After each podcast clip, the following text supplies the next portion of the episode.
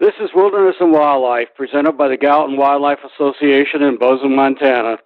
This is a half hour program featuring commentaries and interviews with conservation specialists relating to the unique natural environment that we enjoy in the wildlands of the West and across America.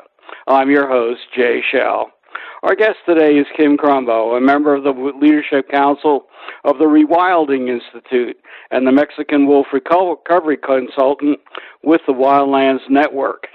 He is a retired Navy SEAL and is a recipient of the Bronze Star. Kim served for 20 years with the National Park Service in the Grand Canyon as the River Ranger and later as Wilderness Coordinator. He worked as a professional river guide for 10 years and two years as the Wilderness Coordinator for the Sierra Club. He assists an eclectic, eclectic array of conservationist partners in development and implementation of the Western Wildway, including wilderness and national monument designations. His work includes active participation in a collaborative effort of local, regional, and national conservation, scientific, and sportsmen's organizations and concerned citizens to help save the endangered Mexican gray wolf. Among his many awards, Kim received the Wilburforce Foundation's 2016 Conservation Leadership Award. Among other publications, he's the author of A River Runner's Guide to the History of the Grand Canyon. So, Kim Crumbo, welcome. It's great to be talking with you. So, let's start with what the Rewilding Institute is and what your role is in its activity.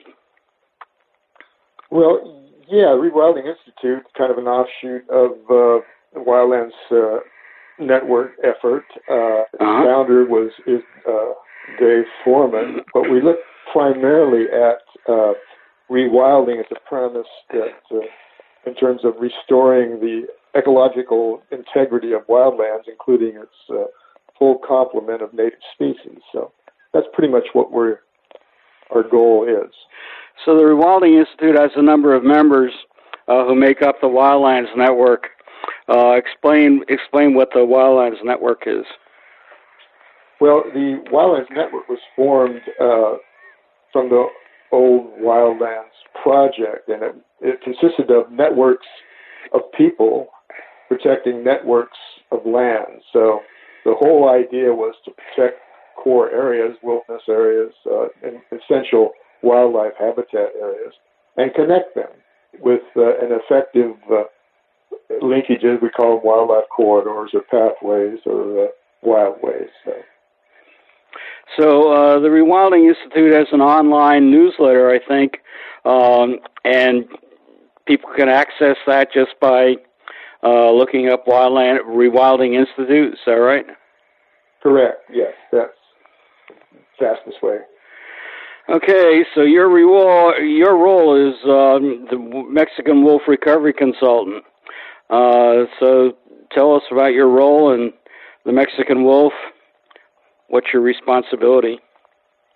Okay, with wild uh, with the Rewilding Institute, Dave Parson and I, you know, primarily Dave Parson, who is uh, intimately involved with the Mexican wolf recovery. He's sort of the carnivore expert. Uh-huh. I am the uh, uh recovery consultant for the Wildlands Network. So, what we're doing in that role is to keep track of the uh, progress that we're making in terms of recovering the Mexican wolf. And uh, are you do you go are you out in the field or how do you gather your your information?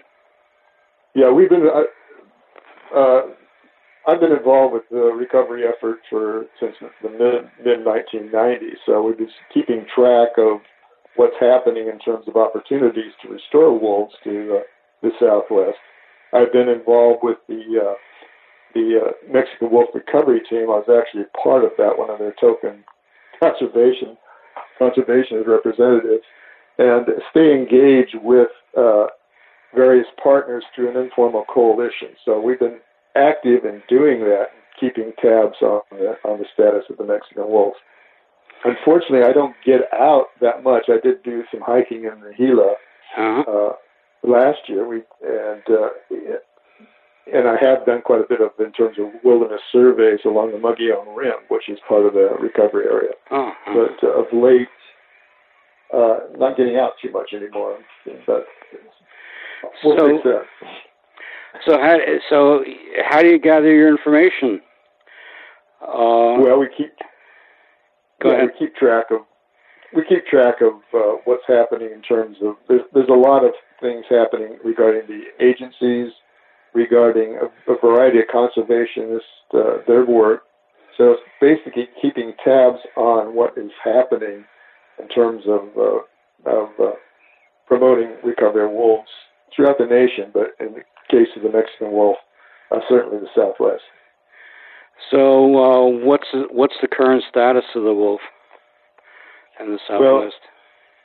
Yeah, you, people probably heard that the uh, Trump administration has delisted the, uh, or is in the process of delisting the uh, wolf nationwide, which is uh, a real serious concern. That does not affect yet the Mexican wolf, which is a separate subspecies that's under uh, different uh, listings, and so it's, the Mexican wolf still remains uh, protected under the uh, Endangered Species Act. So do you have wolves that have been collared? Oh yes, yes. There's uh, I was So you can keep you can keep track of their movements. Is that right? Well, yeah, it's actually the role of the U.S. Fish and Wildlife Service and uh, the various state agencies to keep track of them. But we keep, you know, we receive periodic updates in terms of, uh, you know, what's happening uh, in terms of those. Uh, I, I don't really have the. We have uh, we have seven, 37 named wolf packs, 18 in Arizona and 19 in New Mexico. And Really? Wow. significant, yeah, a significant number of those are, are collared. So So they're in Arizona and New Mexico. They do, they, Ye- yeah, uh, and and Mexico. You're right, and they, they but they don't drift drift over into Texas or California or up into Utah. Well, see, the problem right now is the current rule that applies to Mexican wolves. That's the federal rule. Requires the agencies to retrieve or kill uh, wolves that go beyond the established uh, recovery area. We've been fighting that for a long time. Uh huh. So Mexico, uh, Texas, any wolves going north of I-40, which bisects Oh. uh, New Mexico and Arizona, uh, are retrieved or, or eliminated. Really? Oh. So, uh, uh, how many how many packs did you say there are? Well, the current you know information we've got there are 37 name packs, uh, and again 18 in Arizona and 19 in New Mexico. Uh, Uh-huh. That's the current information. And what's what's the population number? Is there an estimate on that? Yeah, it's around. Uh, well, they it varies, but it's around 150. Uh huh. And what's what's the what's the variation on the pack size? Well, a pack size is defined as two or four wolves that maintain an established uh, territory. So Yeah. there's about uh, so that'll vary. We're we're trying to get the uh, recovery area expanded. What's the largest pack? What's the par- largest population in a pack? You know, uh, it seems like there's been, depending on how the survival of pups, Uh huh. you know, they they can get up. I mean, you know, they can get up around ten, but uh, right Uh-huh. now it's about six. I think. The, again, Uh-huh. I'd have to double check that, Yeah, but it, it varies, and uh, they are subject to uh, illegal killings. So the Mexican wolf is a subspecies of the gray wolf. Is that right? Correct, And, and it enjoys uh, uh, a unique status under the Endangered uh, Species Act. So.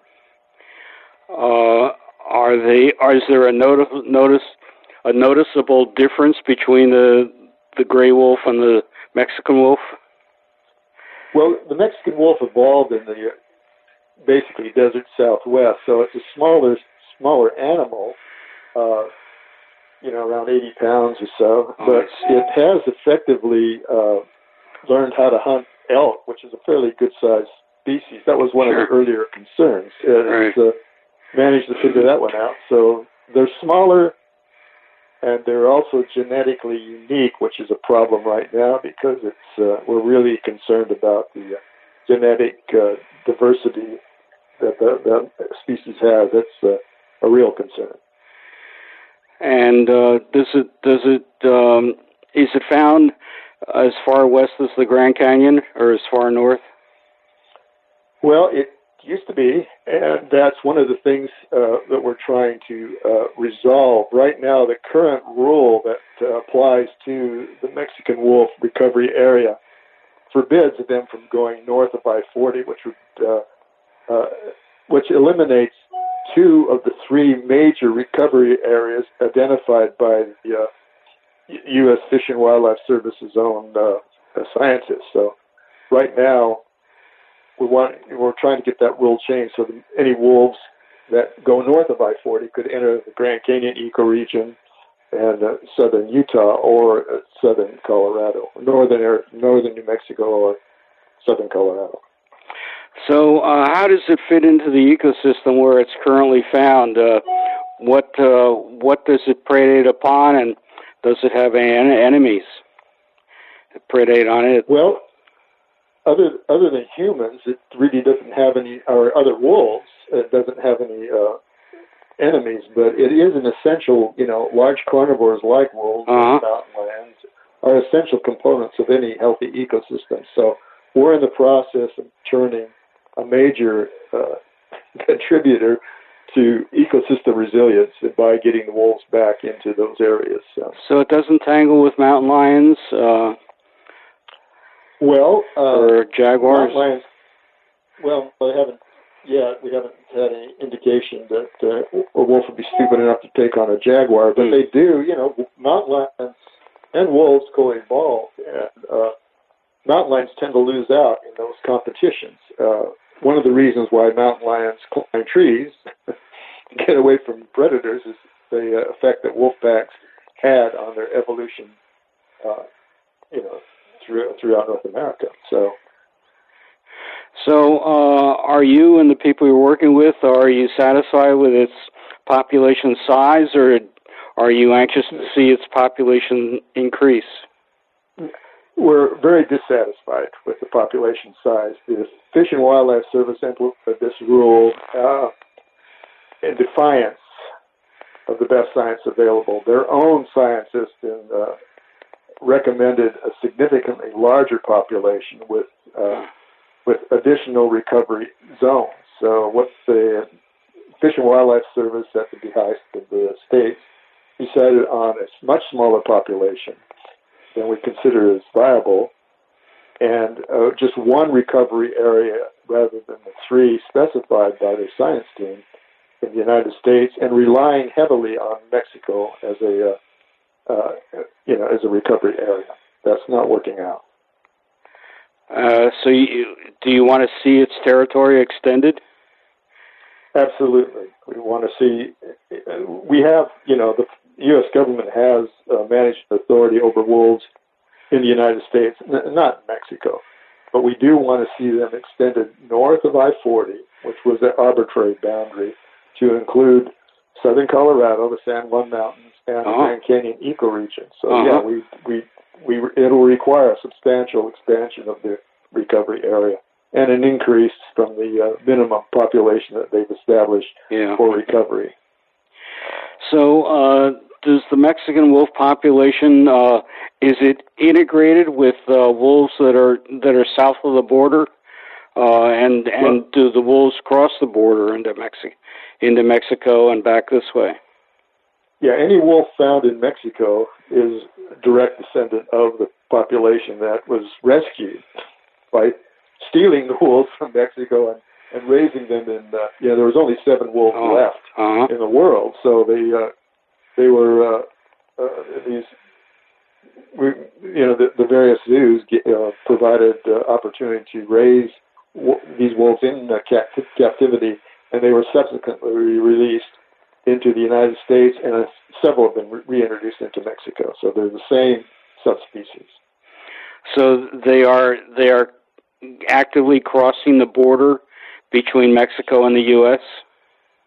They're trying to, of course. Uh, there has been a record of uh, one or two wolves that have come up from Mexico and returned to, you know, to the United States and returned to Mexico. There, there obviously that potential, but what the uh, Trump administration is doing is building these walls that preclude uh, movement for any animal of their size. So that includes jaguars and a Right. number of other species. Right. So uh, the Mexican wolves, the, the the wolves that are in Mexico are in the Sierra, on the Mexican side of the border. Is Uh, Sierra Madre, yeah, yeah they're, the problem in Mexico has to do with the status of the land. Most of it's private land, so you really have to work with a number of uh, entities, and uh, there is no public lands that we can uh, expect. recovery. And there's a lot of cattle. So Mexico has a uh, unique challenge in terms of establishing populations of Mexican wolves. does the Mexican government protect protect the wolves? In theory, but the uh, we're not really sure of the status. The, the folks that are doing the recovery in Mexico are really stressed stressed in terms of funding and, and you know there's certain hazards going out with some of the uh, along the border area regarding the uh, the cartels and things. So they they have a lot of challenges. Uh, they certainly have good intentions and they they're certainly a dedicated lot, but uh, Uh huh. their their challenges are more than ours. Okay. And uh, are there th- does the Mexican wolf predate on any other species that are threatened or endangered? Well, uh, I'm sure they'll grab whatever they can. You know, they're not really conversant on what's protected or not, but they primarily feed on uh, prey on uh, deer and elk. That's their Uh huh. Okay. their preferred prey, but they'll eat what's available. I'm sure. So, what's your role in uh, gaining its uh, acceptance in New Mexico and Arizona? Well, one of the things is to keep the uh, Mexican wolf um, in, as an endangered species. Now, it's a, what's called a 10J uh, classification, which means that it's experimental and that it uh, its status kind of is diminished from fully protected to threatened. So there's a lot of uh, management flexibility, I think is the term they use in terms of uh, uh, managing the recovery of that subspecies.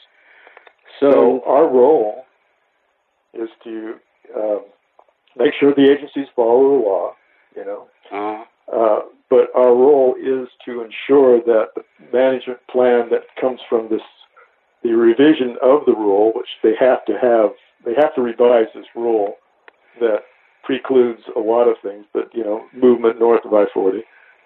They have to have a plan out uh, that has to be completed by uh, next year, say Wow. May of 2021. uh, So we're we're getting people aware of that. We're we're uh, and we're uh, en- encouraging the agency and the new administration to uh, make sure that we have a good rule and that we have a sufficient management plan that really results in recovery of the Mexican wolf.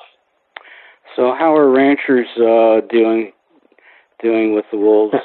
What's their attitude? well, yeah. Uh, well, it's sort of a traditional. Uh, most of them, well, to say the least, are not enthusiastic. There's some that are quite hostile, but there are some that uh, have accepted, you know, pre- large predators on their grazing permits, and uh, it depends on the rancher. But uh, Defenders of Wildlife, uh, particularly a guy named Craig Miller, are working very effectively with uh, ranchers in terms of coming up with uh, coexistence criteria so that uh, wolves and ranchers can get along. So we'll just see how that plays out. But So there is as long as a protect, there is an effort to to try to get ranchers to accommodate with the wolves.